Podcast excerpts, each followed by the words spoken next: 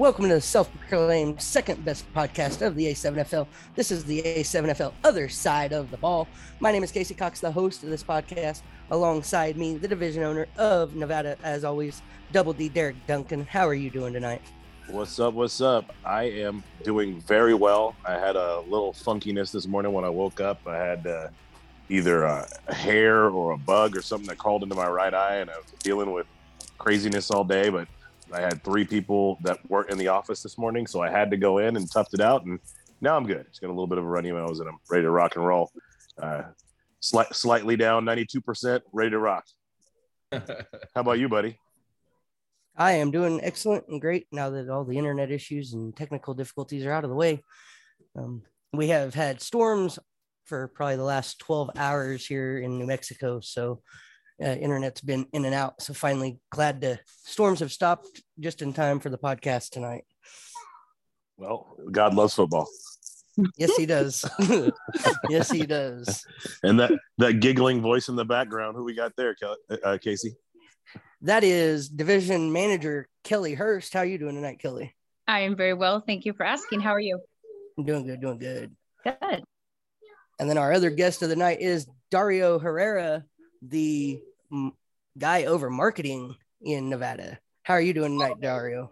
You know, I'm going to spare you the health record and rundown.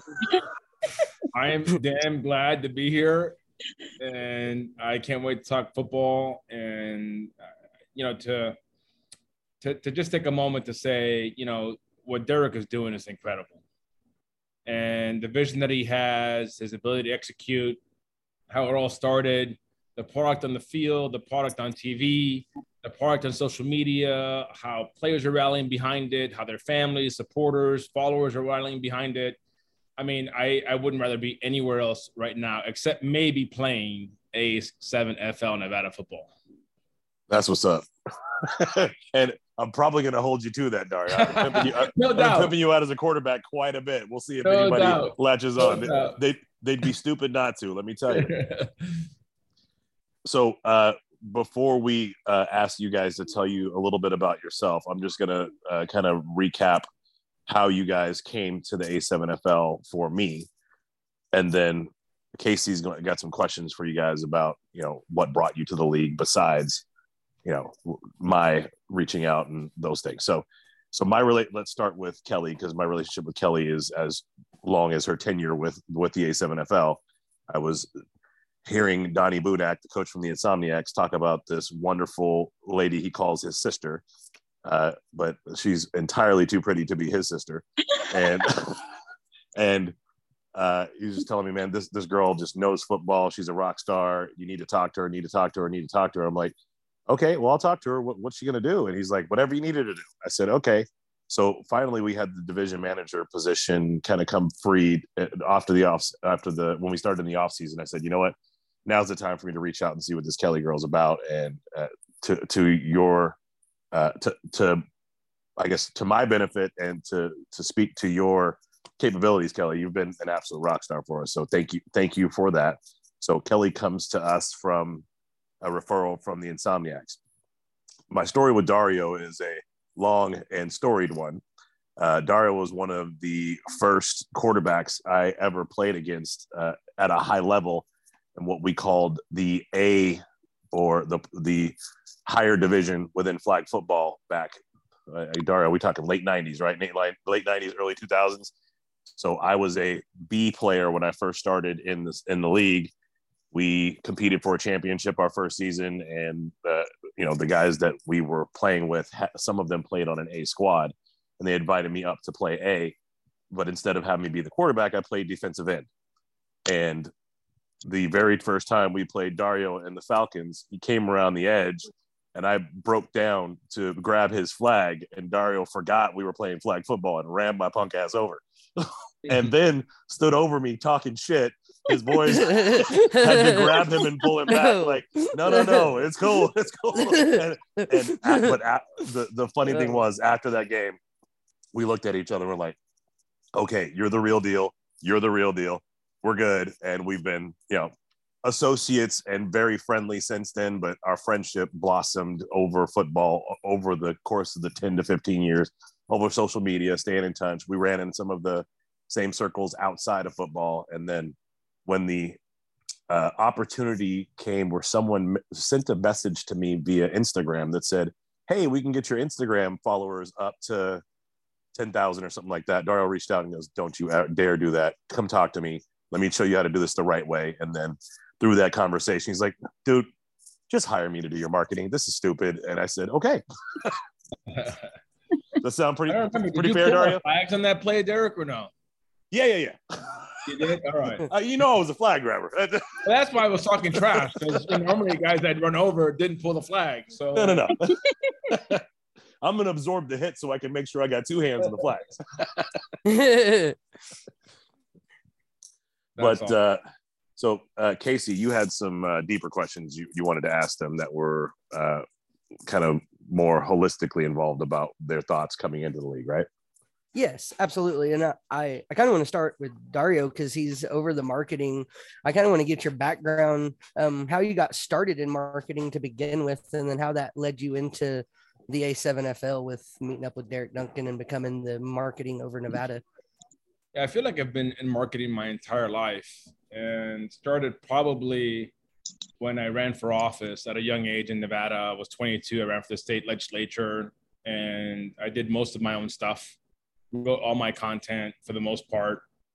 And, I had to market myself. And same when I ran for the county commission. And professionally, I've been doing marketing, I would say, since 1997.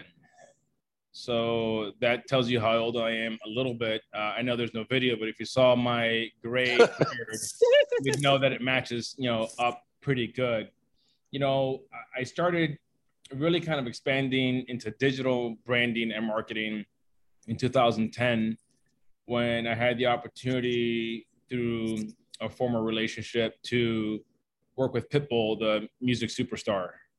And worked with him, that led to another opportunity, that led to working with Daughtry, that led to working with Lil Wayne to help him build Truck Fit, that led to working with the brand that was built as a legacy to Notorious B.I.G., which is Invisible Fully, that led to working with the American Music Awards, the Guggenheim, the Clark Productions, and pretty much every major music label in the country. And what's exciting to me about this opportunity is that the A7FL has the same components of those kinds of clients. They're substantive and entertaining, and they speak to a huge segment of America that wants authenticity, that wants something real, doesn't want something overly produced or phony. And that's what I felt about the A7FL.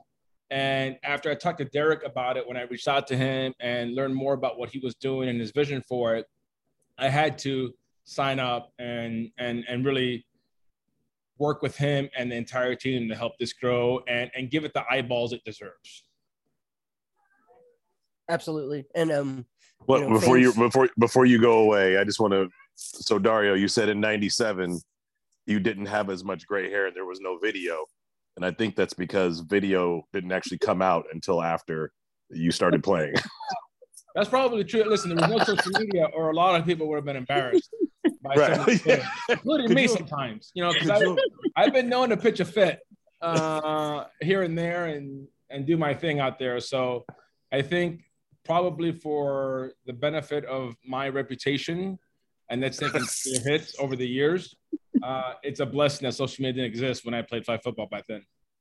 Yeah, could you imagine the, I guess, viral videos that would have occurred on some of those games, on some of those nights when I tell people about what our flag league used to be in the late 90s, right? It was one of the most... Flacco league? Yeah, our flacco league. It was full contact flag, but beyond what people would even play now. The Smash Mouth flag guys, like... It was as long as you weren't elbowing somebody or punching someone, everything else was good to go, and everybody knew it. Everybody loved it. We welcomed we seeked the contact. we weren't trying to run around anybody. We were trying to go through people, as Dario did to me. And it made for a fantastic environment where people, you know, if you actually get that, the machismo out and you get to use it, you don't want to fight as much. If somebody runs you over, you're like, okay, I got you. I'll get you next time. Whereas if someone does it when it's not full contact, you're like, whoa, that's not part of this game, bro. What are you doing? And it starts fights. And I think that same energy is what makes the A7FL so much better and why we have so few altercations on the field for players, because everybody is getting that machismo out on every single play. Yeah, I'd agree with that. From what I have seen from a broadcast standpoint, I would agree with that. Absolutely. All right. So Casey, I'm sorry. I didn't mean to step all over you, but I had to get that in there. Oh, no, that's fine. That's absolutely fine. But, you know, fans, let's say here that Dario is over marketing. Dario, can you give us kind of a day in the life of Dario doing marketing, what that entails, what that looks like for you? And has that gotten busier for you as this league has developed and this division has become bigger? You know, day in the life is interesting because every day is different.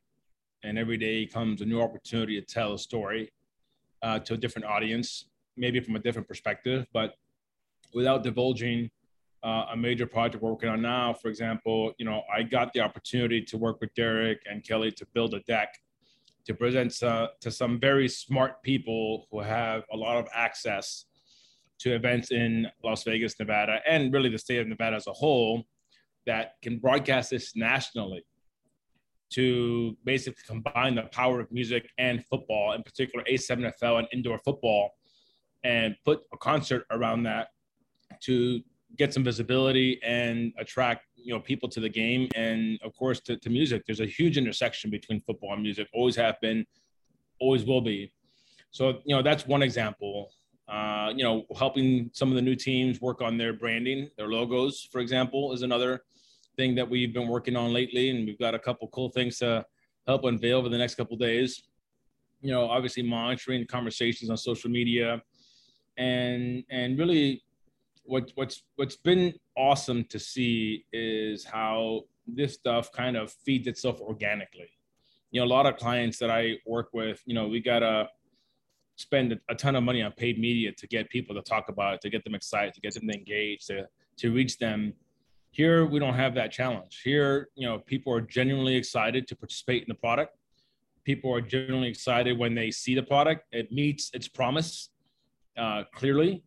And it's just a matter of getting, you know, more people to have visibility into what A7FL football is.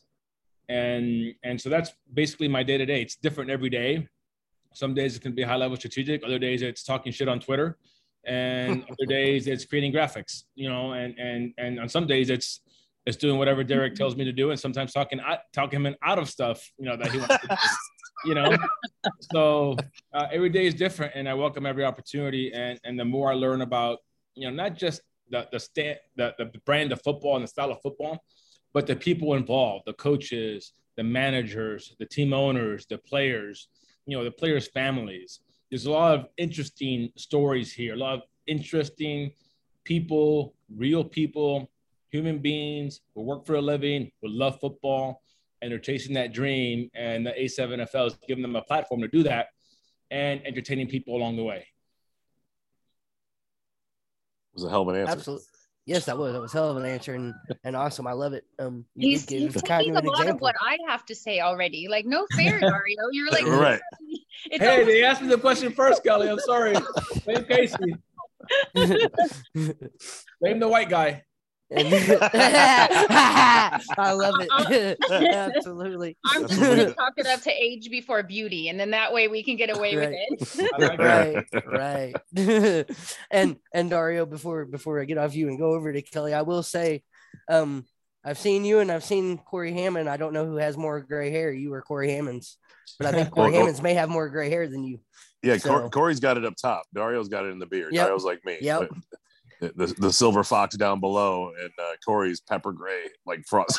You don't know me that well, Eric. I mean, come on. What? Let's down below the chin, not below the belt, bro. Not below the belt. Let's keep it above the belt, bro. Come on. Yeah, I only have to throw that in. Come on, Casey being on me, you listen. Below the belt. Come on, guys.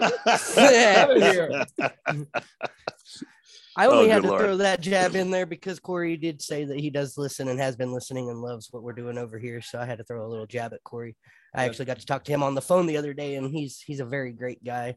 Had an intelligent conversation, had a lot to say about me, had a lot of input to help me out. And it was a great conversation, and I'm glad that I got that connection finally as well. Yeah, he's a special cat.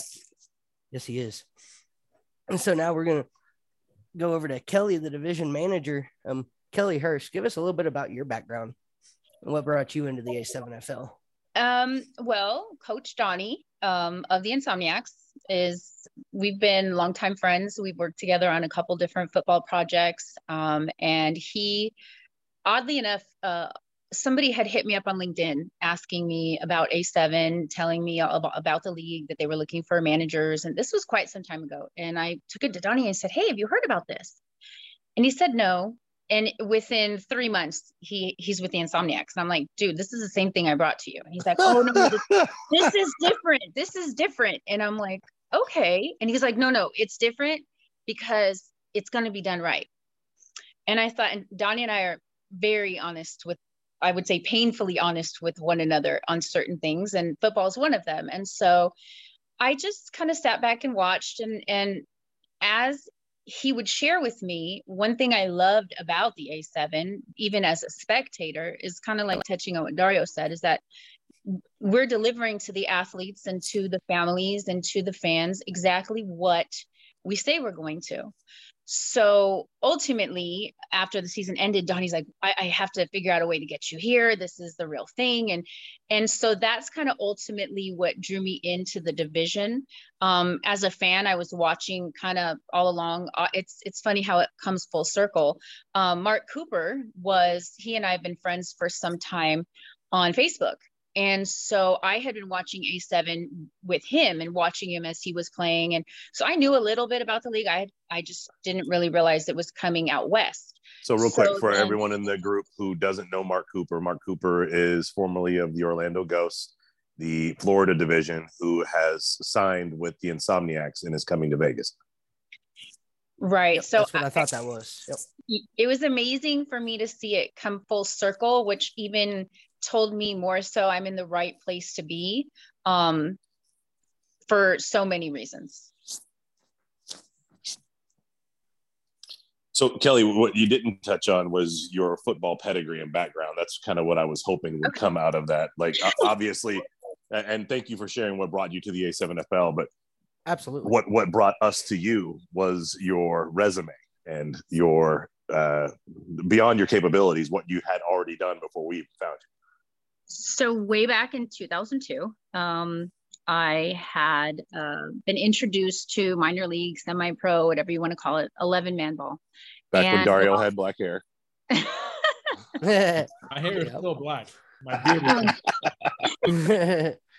And so I kind of ran I was a fan. I would volunteer. I would do different things, and eventually I was approached by a coach, and he said, "I am not going to have a team unless you're my manager." And I said, "Why?" He's like, "Because I see what you do as a volunteer. You need to do this or I'm not going to do it." And I said, "Okay." And he goes, "Just come out to our practice and see what's up." So I very naively show up to practice, and he turns around and he says, "Hey guys, here's our new manager, Kelly." And I was like, "You did not do this to me." Well, I stuck with it. Ultimately, kind of bounced around in management on teams, was given an ownership opportunity in a team as partners. That was not for me because I like certain things run certain ways. And so I was given by that very same coach an opportunity to own my own team, which was the California Sharks. And I was able to, in 2.5 years. So it was actually 3 seasons because we did 2 fall, 1 spring. We picked up a championship. Ultimately, we went to 8-man. So I've kind of toyed around with some 8-man. I've managed women's football. And so I've kind of done a variety of different things, everything from volunteer to ownership, to paying bills, to taping up players, to getting sponsors. I mean, I've kind of been all over the board as far as what hat to wear. The only thing I've never done is coached, and the only thing I've never done is played, because I have about zero athletic ability. But I just was able to kind of, I took it on as a business. I looked at it as a business, and eventually that landed my team the opportunity to play at AT&T Stadium. And in 2019, the Sharks were able to play, unfortunately, in Cowboy Stadium, because I'm not a Cowboy fan. But nonetheless, we were able to play in front of the couple CFL scouts, IFL scouts. And so it's just been a labor of love, working from, you know, picking up trash and picking up tape and doing all the way through, sending out film for guys, talking to scouts, holding combines. It's been that's been also a full circle. Thank you. That's what I wanted everybody to hear. But you left out one little piece. What is your affiliation with the CFL? I am in the process of becoming a certified player agent. And technically, they don't call it a player agent, but that's what we call it here. I just need to finish. I actually just need to take my test. And so that's what I will be on that side. But on the other side, I have a variety of different relationships with a couple teams, most strongly with the BC Lions. But here shortly, we'll be able to actually take players and discuss contracts and do different things with the CFL for our guys. Awesome. There's the bomb drop I was looking for. Thank you very much. Awesome. That is awesome. Yeah.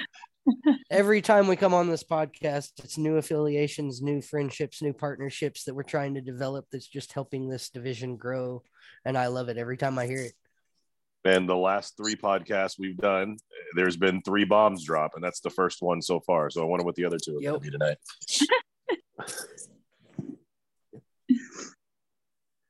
So, Casey, is that all you got, or you got more in the can, buddy? What do you have for him, Derek? All right, so sticking with you, Kelly, let's talk about how things are going for you as a division manager. What has been, I guess, the toughest task for you that you're able to share on air without getting yourself in financial trouble? So I would say there's two pieces, but they're almost ultimately in a way they kind of relate to one another, is that in the past, and it's not specifically related to Nevada, but in a lot of minor league football, there's not always been, let's say, I don't want to say that there's been bad business, but there's not necessarily been the best business practices. And so coming in with a division and an owner and a league that not only prides himself personally in his professional life, but also here on this side of his life in football, it's very, I get a little bit of resistance sometimes because people are leery of an alternative pro sport, a minor league sport, developmental sport, just because of, you know, maybe bad things they've heard or maybe things that they've experienced. The good part is that there is a track record. There is support to be able to kind of combat whatever may have been out there from, could be years ago, could be recent, and it could be just things that people have in their head, but nonetheless, there's a little bit of pushback sometimes, but I'm armed with really great tools because the league is doing what it says it's going to do. So that would be one side that comes with a little bit of stress, if you will. And the other side is kind of retraining the minds that this is not maybe football they've had before. And if that be coaches, if that be players, because the standards are here, and the standards are kept high, and the standards are that of a professional organization. And so sometimes the retraining process takes a little bit longer because we've all gotten into habits. And so I think those are probably, and they're basically the same thing. It's just one relating on the, you know, facility side or maybe dealing with sponsors, stuff like that. And then the other side of the coin would be coaches, players, kind of the same topic though. So I understand the processes that you're talking about, the retraining the mind, because it's the my experience with semi-pro is the goal was the goal that they were trying to reach for all the leagues that I was involved in was not perfection. It was good enough, right? So good enough is good enough. And as long as we've got this good enough, we'll be fine. What I've noticed within the A7FL before I even got involved is they understand good enough is going to get them through the day, but their aspirations are to lift the level, to be perfect and exactly what the fan experience wants to be, exactly what the player experience wants to be, exactly what the family experience, coach experience, like they're always pushing towards being better. Where good enough is never good enough, except for to get us through today. Well, and what absolutely, sorry, Casey, didn't mean to cut you off there. What I have experienced also is that the semi-pro, minor league, developmental, like whatever label they're putting on it now, is sold to the players or to the sponsors or to the fields or, you know, what have you, that it's going to be that good enough, over the top, you're going to get looks, you're going to get these things. And in reality, behind the scenes, that's where the division is of, okay, no, it's just good enough. We just need to chase this ring. And so I think that's where that kind of disconnection comes when you are actually really talking to professional people. They've really been sold that the same story. The difference is we're actually delivering it with standards of players who are better than good enough. Yeah, exactly. Yeah, that's a good point. Yeah, I guess I hadn't thought it like that. So that's pretty cool. So I was going to say from a broad. Go ahead. I was going to say from a broadcaster standpoint, you know, I've seen, and even a fan standpoint, I've seen some of these other semi-pro leagues that, you know, we talk about that have been, you know, their goal seems to be just to be good enough.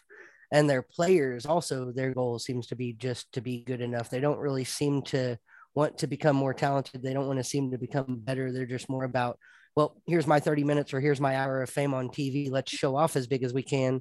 Whereas our guys are going out and showing off by showing their talent, not by trying to make big hits and big moves and big plays. They're letting their talent show off for them instead of their personalities.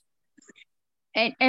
I want to make a point here that I think is really, though, important. Semi-pro is a necessity for some players. This, you know, semi-pro ball has saved guys' lives because it gives them an outlet. It gives them a place to be once or twice a week, to be with their friends, and they're not, you know, getting into toxic behaviors.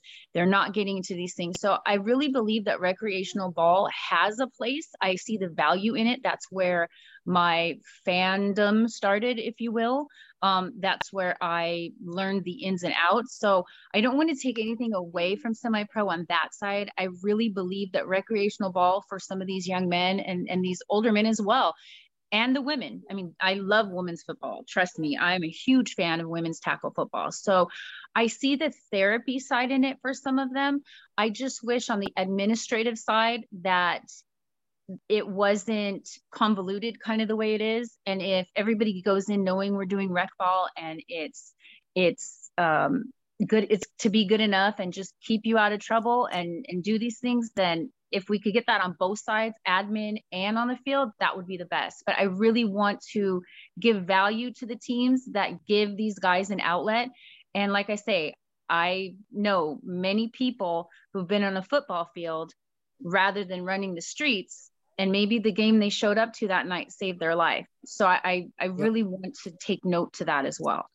Yeah, I definitely don't want to take away from that. No, let's not get it twisted. No. There is a place for the player within our league, within every league, which is the steady Eddie, the guy that just shows up to practice every week. He's there to do a job. He's not trying to elevate his game, not trying to make a league. He's there to blow off some steam, hang with his boys, maybe win a game, have a good time, and that's the extent of it. And those people are just as valuable to our league and to minor league and rec and semi-pro, and as an absolute necessity. So I don't want to make sure we're not twisting the things. I'm just saying the semi-pro brand, to Kelly's point, a lot of times it's rec, but they're billing it as semi-pro, and that's where lines get blurred, and people who are trying to make a name for themselves are stuck in a level with people who are not, and because they're labeling it improperly, it causes some angst within their organization, within their teams. Plus the other part, there's already a league that plays tackle football that's on TV and generates excitement, and that's the NFL. You know, right. What's great about the A7FL is there's no other non-padded tackle football anywhere. Exactly. I mean, except for rugby, but it's not American football, right? It's the game we grew up playing.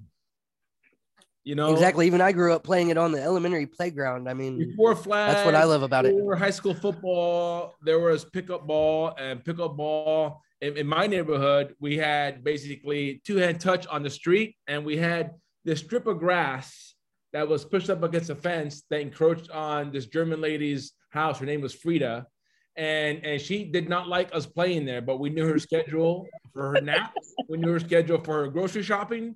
So when she was either napping or grocery shopping, we were playing tackle in that little strip, you know, and more often than not, the plays were designed to go on the grass so we could play tackle. So, let's take this. Yes, every league, every brand of football has its purpose. What's exciting about the A7FL, what separates the A7FL is that there's nothing else like it. And it's safer. Absolutely. So you get the excitement of the football we grew up playing. You get the excitement of the hits. You get the excitement of the showmanship. You get the excitement of the antics. I mean, I've seen backflips up the sideline. I've seen, you know, more celebrations there than God knows where. But there's still a seriousness to it, a substantive to it. And there's a great amount of attention played to, not just the product in the field, but how we protect the players. Absolutely. And yeah, absolutely. You know, that combination is what makes the A7FL to me stand out in a way that no other tackle league, padded or unpadded, no other flag football league or indoor league. And I love indoor football. It's a lot of fun. It's fast-paced. It's got its own kind of value to it for entertainment and football. But the combination that we have here is special. So, Dario, since you've got the floor, I did want to ask you a similar question. What has been your toughest thing that you've had to deal with in generating stuff or dealing with A7 versus some of the things you've done historically? I wouldn't say there's challenges, really. I think the biggest part is containing my excitement. And wanting things to happen faster because I know the game really well and I've seen it, and I've talked to players who have discovered or rediscovered their passion for the game. And, you know, some guys I played football with are out there without pads playing A7FL. And I'm really in a hurry to share the impact of it and the excitement of it. So, you know, I think there is a little bit of a stigma. You know, if you're not the NFL, if you're not college ball, what are you? So, you know, that's something I think, you know, is going to change gradually. You're not going to change that overnight, but I think Kelly did a good point of addressing, you know, some of the credibility issues and some of the, you know, professionalism issues, you know, but here we have that different. I mean, we have very specific branding standards. The folks who are behind the A7FL at the top are very meticulous about how the brand is put out there, team names, team likeness, you know, content's reviewed before it's approved. The branding guidelines they develop are among the most substantive and strict that I've seen. And that tells me, you know, these guys know what they're doing. You know, so I think more than anything, probably my biggest challenge is containing my excitement and allowing myself to be patient a little bit as we grow this under, you know, the right foundation, so that as we do and we start to kind of build floor on top of floor, you know, we know that it's gonna last and it's gonna be sustainable and it's gonna be something that scales in a way that I think none of us even can imagine. Even you, Derek, even with your vision as big as it is, I don't think we any of us are capable of thinking about the levels that this can go, given what the product is. So when I tell you that I think I have $1 trillion idea, you think I'm not dreaming big enough? No, I think you're being cheap. And that's why he got the job, ladies and gentlemen. Yes, exactly. I'm doing the same. So sticking with this topic, and Dario, I just want to throw something at you real quick. Yeah. in this fall and spring of 2022 and the spring of 2023, the pro season, what are you most excited about?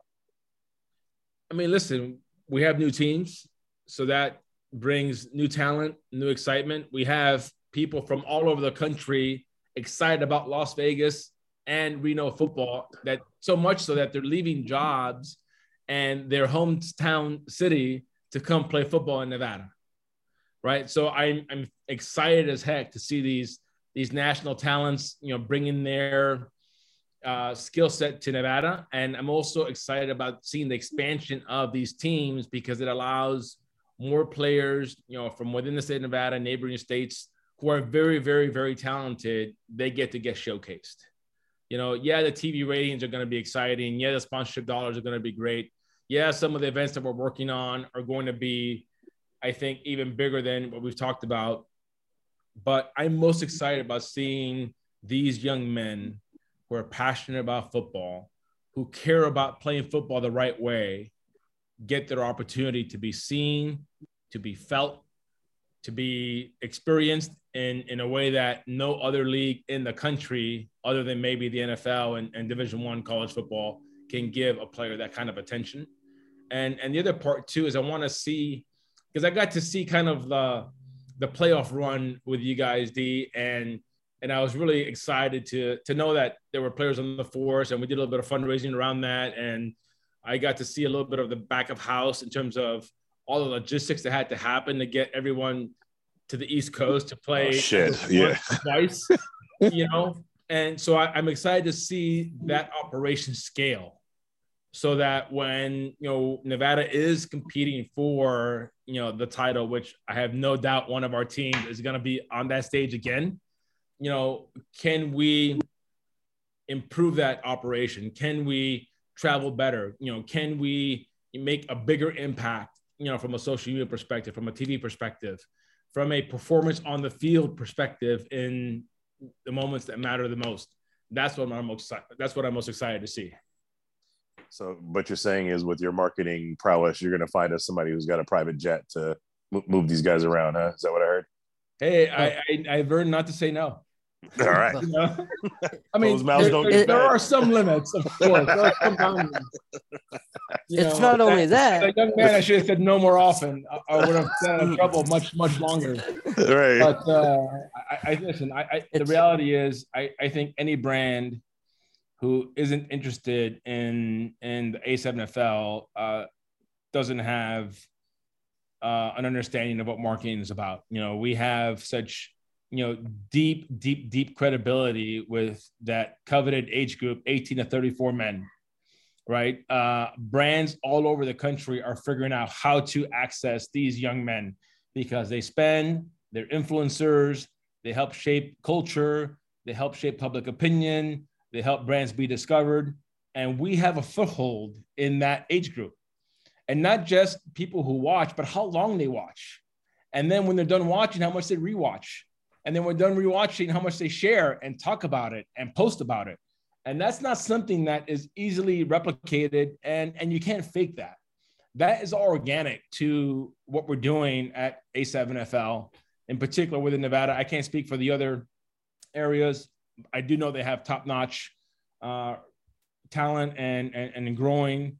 But what I've seen in here is that our stronghold with 18 to 34 men, and that includes men of color, that includes, you know, Hispanic, that includes non-ethnic, that includes all social demographics, all socioeconomic demographics, you know, that intersection and how that kind of plays out for brands and gives brands access to those young men who are influencers, you know, that allows anything to be possible. You kind of got me sitting over here speechless, because I'm just thinking about the impact that if once the message gets out, and obviously that's in our sponsorship deck, because we do have 2 times the viewership of 18 to 34 males and the A7FL than the NFL does. And the problem is the corporate sponsors don't have a direct line to us, or even know that we have a larger market share than the NFL does for that coveted demographic. like once that word gets out, that's a rocket ship for us is what I'm Absolutely. Hoping. So Dario, thank you for recounting that, because so those are some of the things that I don't think about too much. Right. I'm right. Long-term vision, seeing what's in front of my face, making moves, making sure I'm always going towards the end game. But Dario sees the path, and that's why we do so well together. So, right. So Kelly, I want to ask. Oh, Kelly, Casey, did you have something else before I ask Kelly the same? Well, yeah, I was going to say, Dario touched on maybe the travel being a little better next year and all that. Let's not forget, Derek, you now have a travel agent at your discretion too. That's right here. So shameless plug. Travel will be a lot smoother. So. Casey, drop your socials, man. If you got it up and yeah. running, promote it, bro. Don't sell yourself short. Yeah. I am a travel agent, Cox Clan Travel Agency on Facebook. And also I do have internet radio that I do. I am KHLC Internet Radio on YouTube as well.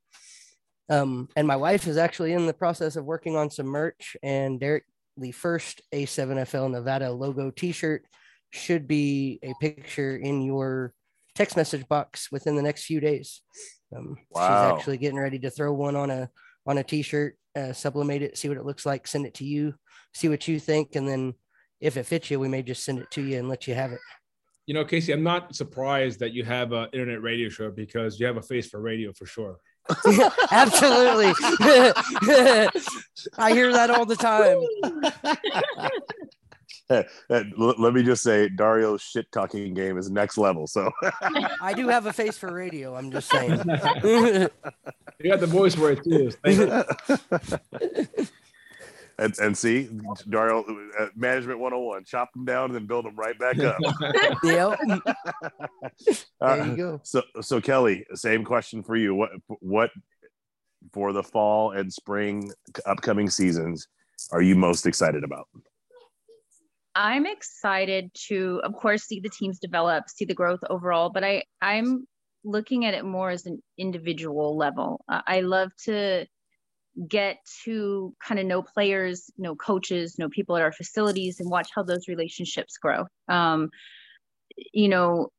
Seeing how a player changes over 1 to 2 seasons, I don't want to say maturity, because then it kind of implies that they're immature, but as they continue to grow within their craft, but also to grow within their character, to grow within their professionalism, to grow within their being mentored and becoming a mentor to the young eyes that are watching them. And that's not just as the players, that's coaches, it's us as division managers.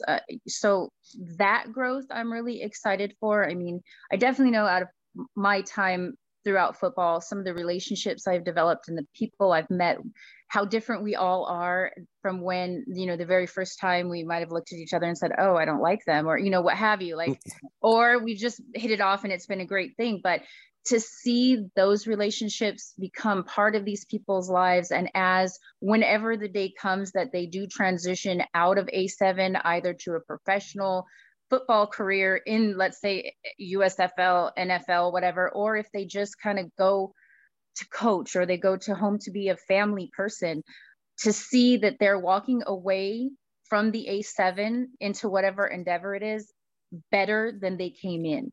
That's what I'm excited to see. And you think that's going to happen in 22 and 23, huh? Absolutely. Because I've already seen, even, just as we talk with the coaches, even sometimes on text messages, it's so two-dimensional. So we can kind of imply or think we know what they're talking about, but just seeing how the coaches interact, seeing how, talking to different players and how guys I've known for a long time are kind of hitting me up and their interest, how it's changing. I definitely see that happening. And I do see it kind of like, as Dario said, like it's very organic. It just happens. And so I kind of bring it down a level as we continue to let these guys and women that are involved in the leagues and what we do, let them grow. And I'm always amazed to see from day one until the end of seasons, how much people change. But because the standards are so high here, because the amount of care that is actually put in, the investment of the ownership to the coaches, to the staff, into one another, and then into our players, it's genuine. And that makes the outcome different than, yes, whenever they do transition out, if it be next month or if it be 2, 3, 4, 5 years from now, I definitely know that that's going to happen because I see it happening every day. Yeah, you got a point. These guys are, most of the guys I know already have better jobs this year than they did last year, just because of some of the things that we talk about in their players meetings, you know, and conversations that we have on Facebook Messenger. Hey coach, I'm looking to get out of what I'm doing. I want to, I have a potential for doing videography. Can you set me up with somebody that can show me how to get into videography? And of course we got our videography team. I'm like, look, come on inside, come upstairs, see how we're doing it during our games. See how one's being done bootstrap, talk to our guy, let him mentor you and you guys connect up. You know, this, I want to be an electrician was the call I got from somebody yesterday. I'm like, I know every electrician in Las Vegas. That's my day-to-day business. So that person's going to be electricianing by the end of this month. So you're absolutely right. We are helping young men at this point, and our young women staff members as well, grow for themselves and for their families inside and outside of football. So that's something obviously to be especially excited about. I tell everybody the best thing about the players in our game are the best thing about our league. You know, we can do everything we want to development wise. We can do everything we want to with putting money into. We can create all these platforms, but without those young men taking the field and giving it their all, we're nothing. So they are the best part of who we are. Absolutely. Well, I think what's nice is that the environment, and this may be league-wide. Again, I haven't really dealt with anybody else. I've only dealt with like 1 or 2 people outside of the Nevada division.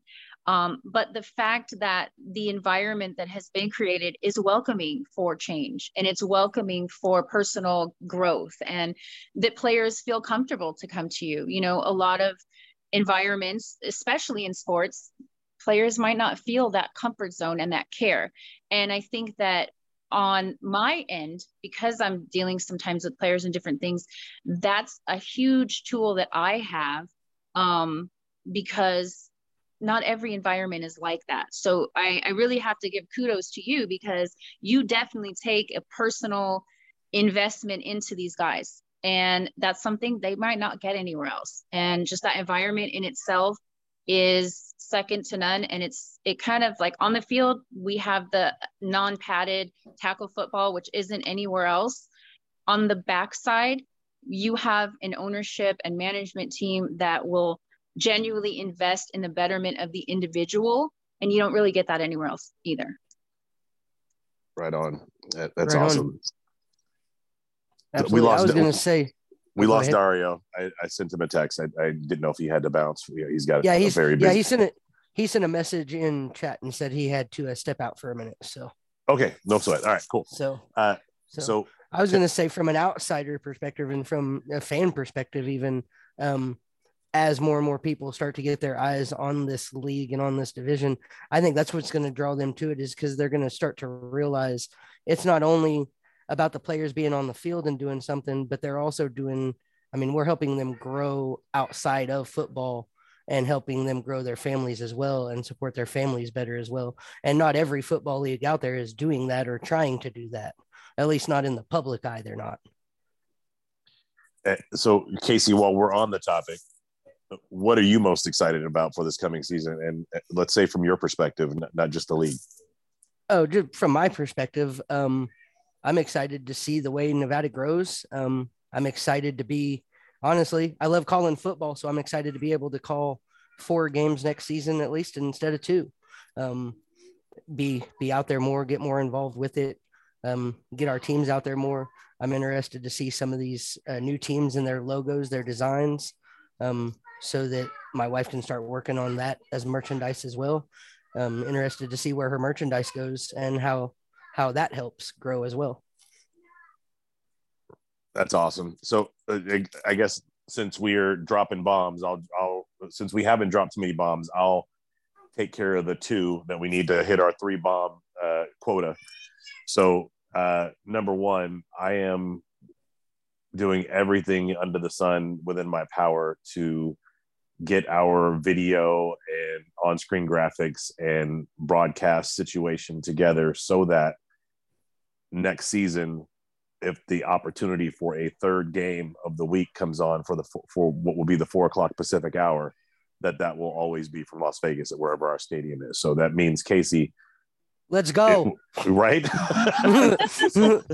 So even, and the way I've structured it with the league is, even if we have the blessing of having Big Rob and Matt and Corey calling the game, that you and I will still be involved and potentially be the on-field reporter position. So we can take, the Aaron Andrews or Carissa Thompson or Booker McFarland on the field, interviewing players, giving player perspective, on-field perspective, and things of that nature. So we can have an even bigger broadcast. So it's kind of like a Sunday Night Football type feel, not just a regular broadcast game. Let's go. I'm ready. I know you are. So none of that's set in stone. It's just things that I'm pushing for, things that I'm asking for. The league has been open to the conversations and receptive. I feel like we're both working toward, us and the league are working toward that goal. So until, but nothing obviously is even close to being official. That is just a goal of mine. So that is, I guess, bomb number one. Okay. Number two would be, if that does happen, we're going to have a lot more teams coming into Vegas to get on that 4 o'clock game time hour. So rather than just seeing, a Vegas team versus an LA team, or a Vegas team versus a Reno team, we might get some other. Obviously, everyone wants to see Force versus Chino Tribe rematch. I think there's. I want to see that week one. Yeah, right? I want that to be the week one opener. Well, I think, and maybe this is another bomb, I think week one opener with the reworked Insomniacs and them grabbing at least two superstars from the East Coast, and the Insomniacs being a team that didn't get a single win last season. The league has actually asked me if I thought it would be a better idea for our game of the week, if we end up having it in that 4 o'clock hour, to make sure that it's Insomniacs versus Force. Force being the perennial champion of the league, and Insomniacs having these two new superstars and building their new squad going through a fall season, and Force not playing a fall season. Where will those two squads be week one when we kick off the spring? That would be interesting. I'd be down with that too. Yeah. That will definitely set the tone. I mean, I know, seeing what the teams are doing and seeing how they're working, and the hustle and drive that both teams, the Force and the Insomniacs, are putting in, that definitely will set the tone for an amazing season. That's what's up. Yeah. And I was talking, I had said earlier, I talked to Corey Hammond on the phone.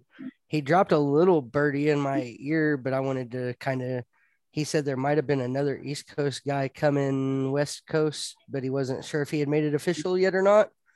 So the two that have made official announcements are Rashad Davis, formerly of the Tampa Bay Nightcrawlers. He last played A7FL in 2020, and self-proclaimed record holder for number of touchdowns in a game. There's some disputing of what that might have been. So, but the dude got 6 touchdowns in a game. Whether it's a record or not, it's damn good. So we'll take that. Right, we'll take it all day. And then his social media says the return single season record holder. Whether that's right or not, the fact that he had 8 return touchdowns in a season is pretty big. And then Mark Cooper, who was most recently on the Orlando Ghosts and is widely looked at as the top 3 athlete in Florida football in the A7FL. So with both of those guys coming to play for the Insomniacs, there's 2 more guys that we've been in conversations with that have not committed, but said that they will likely come. But until that were to happen, we would never make that announcement or put them on blast like that. Right. And just so we're all clear, the Nevada division is not marketing to any divisions outside of Las Vegas asking guys to come our way. No, they're asking to come here. Yeah, but we have put it out there that we will facilitate and help them find jobs, help them find housing, and make sure we put them in the best situation for their life if they decide they do want to come out this way. And people will see Las Vegas as the land of opportunity. And as I've told everyone who listen, Las Vegas has become and cemented itself as the sports capital of the world. And we'll say sports and entertainment capital of the world. Oh, yeah. People say, well, you've only got, you only got the NFL and and NHL and WNBA. Like, you don't even have, you know, NBA and Major League Baseball. And I tell them, yeah, but every place that doesn't have the most prize fights, UFC and boxing. They don't host 5 different division championships for NC2A college and football and basketball. Who else? What other city worldwide has that many max capacity sporting events going on in a week? It's only Vegas. I actually got quoted in the RJ, the Review Journal, our local newspaper. I actually went to a Raider game and then walked from Allegiant Stadium, which is to T-Mobile Arena, which is about a 2.5-3 mile walk once you go up and down all the stuff. And as I'm walking, I'm taking off my Raider jersey, even though I'm not a Raider fan, putting on my Golden Knights jersey, and a reporter saw me and he pulled me to the side. He's like, "Hey, did you attend both games?" I'm like, yeah. I actually had my kid brother at the first game. He took off and I'm walking over here to meet my wife for this game. And he's like, "Do you have season tickets for both?" I'm like, "No, I just happen to have tickets for both today, but we will have season tickets for virtually everything in town. And we got to manage this stuff. There's a lot of time management that needs to go on." Oh, by the way, we've got professional lacrosse. Who else has got that, right? Yeah, right. So, shout out to the Desert Dogs. Can't wait to see you guys in the field. So, Kelly, while we got you. Yes. Women's football. Women's football is amazing. Right? I cannot tell you enough about the ladies who play football. And I will hands down say that there are many of them that I would be glad to put up against certain men's teams. Whoa. Oh, hello. Yes. These girls, I mean, I'll say this. They show up to practice. They pay their team fees. They hustle for their team. They're there for each other.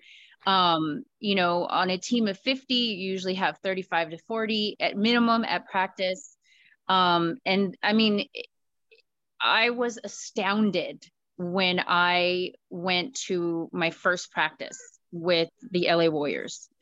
I mean, I can't say enough about these ladies and the things that they do in the community for all athletes, but also to welcome in girls into football, girls into other sports. I attended Gridiron Girls. Dr. Jen Welter put it on. She brought in a lot of NFL guys. The Warriors were there with the girls. I mean, and it was amazing to see the young ladies, the little girls attending, their eyes light up as they see these women strap on these pads and helmets and really duke it out. I mean, I cannot say enough about what they do and their heart. So absolutely. That is a perfect introduction and a push into my segue of, do you think the women that you have seen and have been involved with would be interested in playing our brand of football in a women's league? I think without a doubt they would. I mean, I had many of my girls from the Warriors. We played in opposite seasons, and they were asking, "Hey, can we come join your league?" Like, they love football. They'll play flag. They'll play, some of the girls play tackle, and then they also play the lingerie league. I don't know why it would not be equally, if not more successful than the men's teams. I definitely see a market for it. And the women who are out there playing tackle ball, they love it. They live for it. It's like I say, they're a whole different beast. And I say beast in the most respectful and loving way. These girls are amazing. So while we're sitting here talking about it, let's just crystal ball, money's no limit. What do you think it would take to form a league in Las Vegas or in Nevada that had enough women in it to put on an actual season? I really think it would be, I mean, it's going to take time. It's going to take time getting them out to maybe bringing them out in fall and letting them see what we do, actually taking time for the personal. I think it's going to take time more than money. It's going to take time more than anything. But I think once they see it, they're going to live for it. It's going to be a whole different thing, especially if we play opposite the seasons they play.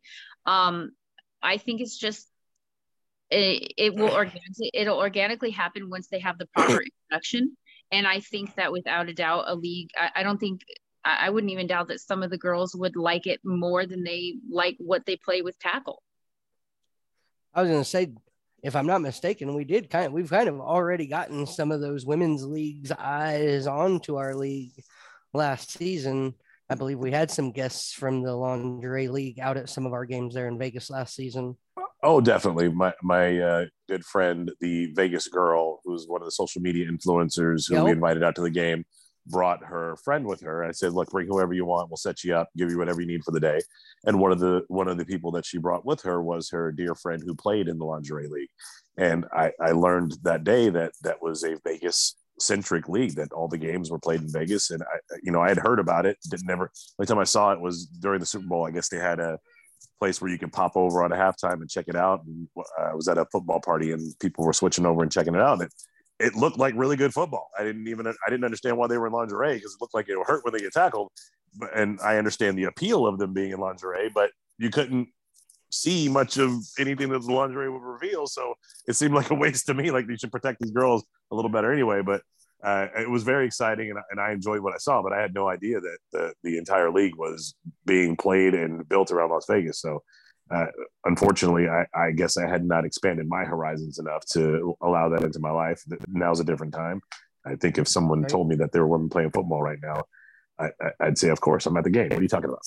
So, well, and while we're on, there's a huge difference between what the lingerie girls do and then also the women tackle leagues. Although lingerie does play tackle, they definitely, I'm not taking, and a lot of the girls that play the lingerie leagues, they are actual, like I say, my coach, my last season of the Sharks, was actually my quarterback on the Warriors. And I mean, these girls, you would never guess that they had not played in, I mean, I obviously don't want to say the NFL, but I mean, some of these women, some of my guys were afraid of them because the way that they played ball. And I would have my guys go out and do canes and do different things, and the coaches would kind of cross over. But seeing the tackle leagues, oh, wow. Yeah, I definitely think we could do something with the ladies that would grow without much effort. Oh, well, yeah. For me, and football with the ladies seems to be becoming more and more popular anyway. Kind of while we're on the subject, there was a story back home from where I'm from, close to where I was living in Oklahoma. I lived in Seminole. There's a small school there, Wawoka, and their high school football team was on the verge of having to forfeit a high school football game because they didn't have enough players. And two senior high school girls stepped up, put on pads and helmets, actually played the game on special teams and on offense and defense, and helped the team actually not only not forfeit the game, but win the game as well. Oh, that's awesome. So, and that's small town Oklahoma. You're talking like Class A, Class 2A, little itty bitty small high school ball. And two high school senior girls said, you know what, we'll strap on them pads and helmets and we'll go out there with the boys. And they went out there and played with the boys, got hit like the boys, and helped their team to a victory. So that sounds like a damn good movie, or at minimum, a lifetime after school special of some sort. Well, and you got to figure Dr. Welter, she played, I believe, on a men's team in Texas. There's a couple ladies that have played on semi-pro leagues on men's teams in Los Angeles. So the crossover has definitely happened, and the ladies being able to branch out and kind of have their own thing, and the fact that it's been accepted and it's growing. And I mean, it's another area of football that is really growing leaps and bounds. But I really see that, you know, if that's a vision that we could put on our vision board, I definitely think that we're going to find a group of people that are very much interested.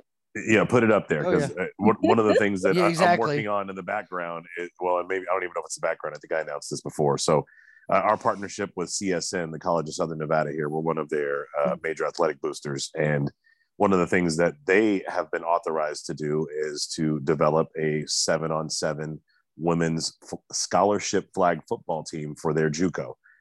What it's going to take to fund that is a $2 million endowment that will put that into a deposit, and they can just build off the interest and give the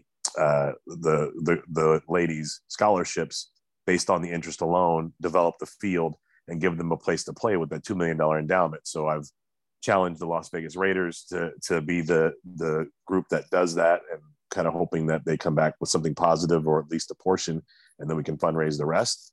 But women's football is so on our radar that I'm trying to personally figure out a way to fund through our contacts the college college scholarship version of flag football, so that they can then develop into, you know, professional football players, hopefully down the road, as flag football starts to develop its national prominence and has some professional leagues that are developing. And I'll just throw this out there. Women's football sounds like it would be, and looks like it would be interesting to call as well. So. Yeah. I mean, so women's sports, let me just say basketball, a little different, because the talent disparity in basketball still seems to be so great that it's noticeable on the court when you have people like Asia Wilson, who ball like you're expecting other people to ball, but the other people on her team don't look like that same way. There's a little bit of disparity that you see still physically on the court. I don't see that in football or soccer or lacrosse or softball for that matter. I don't know why it shows up like that for me in basketball, but on every other sport, every other major sport, I don't seem to see that same. And I guess that speaks to just how crazy talented the sport of basketball and the men that play in the NBA actually are, because that's, you know, you see that and it becomes commonplace to you. And when you see another professional, it doesn't look like that. It's noticeable. Right. I mean, they're just that good, I guess, is the easiest way to put it. But gosh, I feel like I left this on an island. Casey, do you have anything else hanging out there that we were supposed to talk about today? Because I got one other thing, since we've got a couple more minutes before we've already rounded out the hour. I was just going through your notes to see if there was anything we missed, and not really anything that I think that we missed that we need to touch on. All right. Well, then I just want to talk about quickly the amount of conversation on the 301 podcast that's happening about Nevada now. So yeah, Casey, absolutely. Casey, Kelly, we've done our job. We put this podcast together to get them to be thinking about and talking about us, and it is working. So I just want to send a quick shout out to Casey and Big Rob and Matt Ryan, and put my vote out there. Put the hashtag for me. It's Thick Boy Season. That's the one that I choose. I actually bought 3 shirts, one for my wife, two for myself, and wore it to a UNLV football game the other day. And I had people coming up to me telling me they needed that shirt. So I'm telling you guys, get your A7FL merch and wear it proudly, because people are looking for it. Right. So I have a question for you, Derek. Okay, look. If I may ask, why not? Asked us, what are we looking most forward to in the fall and the spring? Absolutely. What are you looking most forward to as kind of the captain of the ship? What is most exciting for you? What are you looking most forward to for the next year? He's the pilot of the 747. Let's get it right there. This is a 747, and he's flying the plane. All right. It's a 7V7, whatever that is. Mm. The answer for me is super easy. The weekend of February 5th, Pro Bowl weekend, we are driving towards hosting what will be a division versus division all-star football tournament held in Bullhead City, Arizona, where Kelly has a spot she likes to hang, at the Anderson Automotive Arena, if everything goes off the way we want, on Pro Bowl weekend, which will be held in Las Vegas, Nevada. So if everything goes right and all the cards fall exactly where they need to, all the chips fall exactly where they need to, we will be hosting a live televised event on hopefully some crazy major network that they drop loads of money on, that will get us to fund our division and potentially our overall league, and showcase for a weekend during the Pro Bowl weekend the talents of our best players from each division. So the way I've structured it is an 8-team playoff style bracket weekend, similar to the first round of March Madness, right, with the round of 64, but down to 8. And so the top 20 players from Nevada, the top 20 players from LA, the top 20 players from Baltimore, from New Jersey, from Florida, from DC, from the existing A7FL leagues before the expansion this season, those 8 divisions We'll send the best of the best 20. They'll descend on Vegas, drive out to Laughlin, stay in the hotels in Laughlin, go over, take water taxis over to the arena, and then put on an absolute show with their best ballers and around the fans. And we're going to put on concerts with A-list performers before or after the football. So I am ultra excited about seeing that whole thing come together, because once that does, we are the map. We don't need to put ourselves on the map. The map, we will be the map that everyone else is trying to get on. Absolutely. I'm all for it. I'm excited. Yeah, that's awesome. Thank you for sharing. Yeah, absolutely. Hopefully you feel my goosebumps, because I still got them. Yeah. I've told that story 20 times and I still get goosebumps. Yeah. All right. Well, Kelly, Casey, you guys have anything else before we wrap for the evening?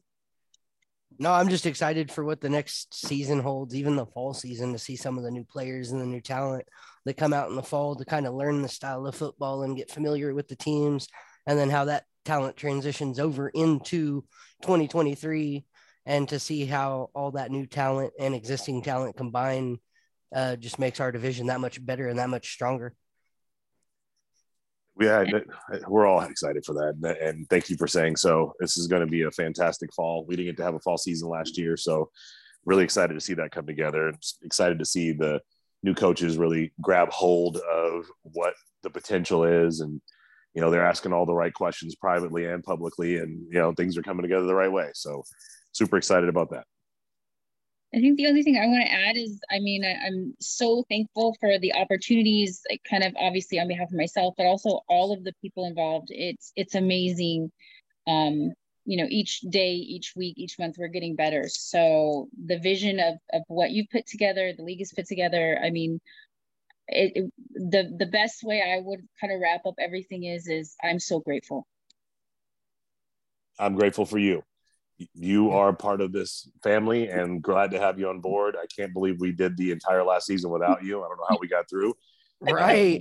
With you on board, I just know it's going to be twice as good, and I'm super excited about that. And as Casey and I get better at our jobs, you're already good at yours. We're going to rock. We're going to rock this shit is where we're at. Right. Right. All right. So, Casey, you want to take us out? Or yeah. So I'll go ahead and take us out. Thank you guys tonight for joining us. Thank you, Kelly, for coming on and giving us a piece of your time and a little bit of your insight on what you're doing with the division as well. For me, I'm Casey Cox. He is Derek Duncan, Double D, the division owner of Nevada, the man that makes all this possible. And for that, until next time, we'll see you on the other side of the ball.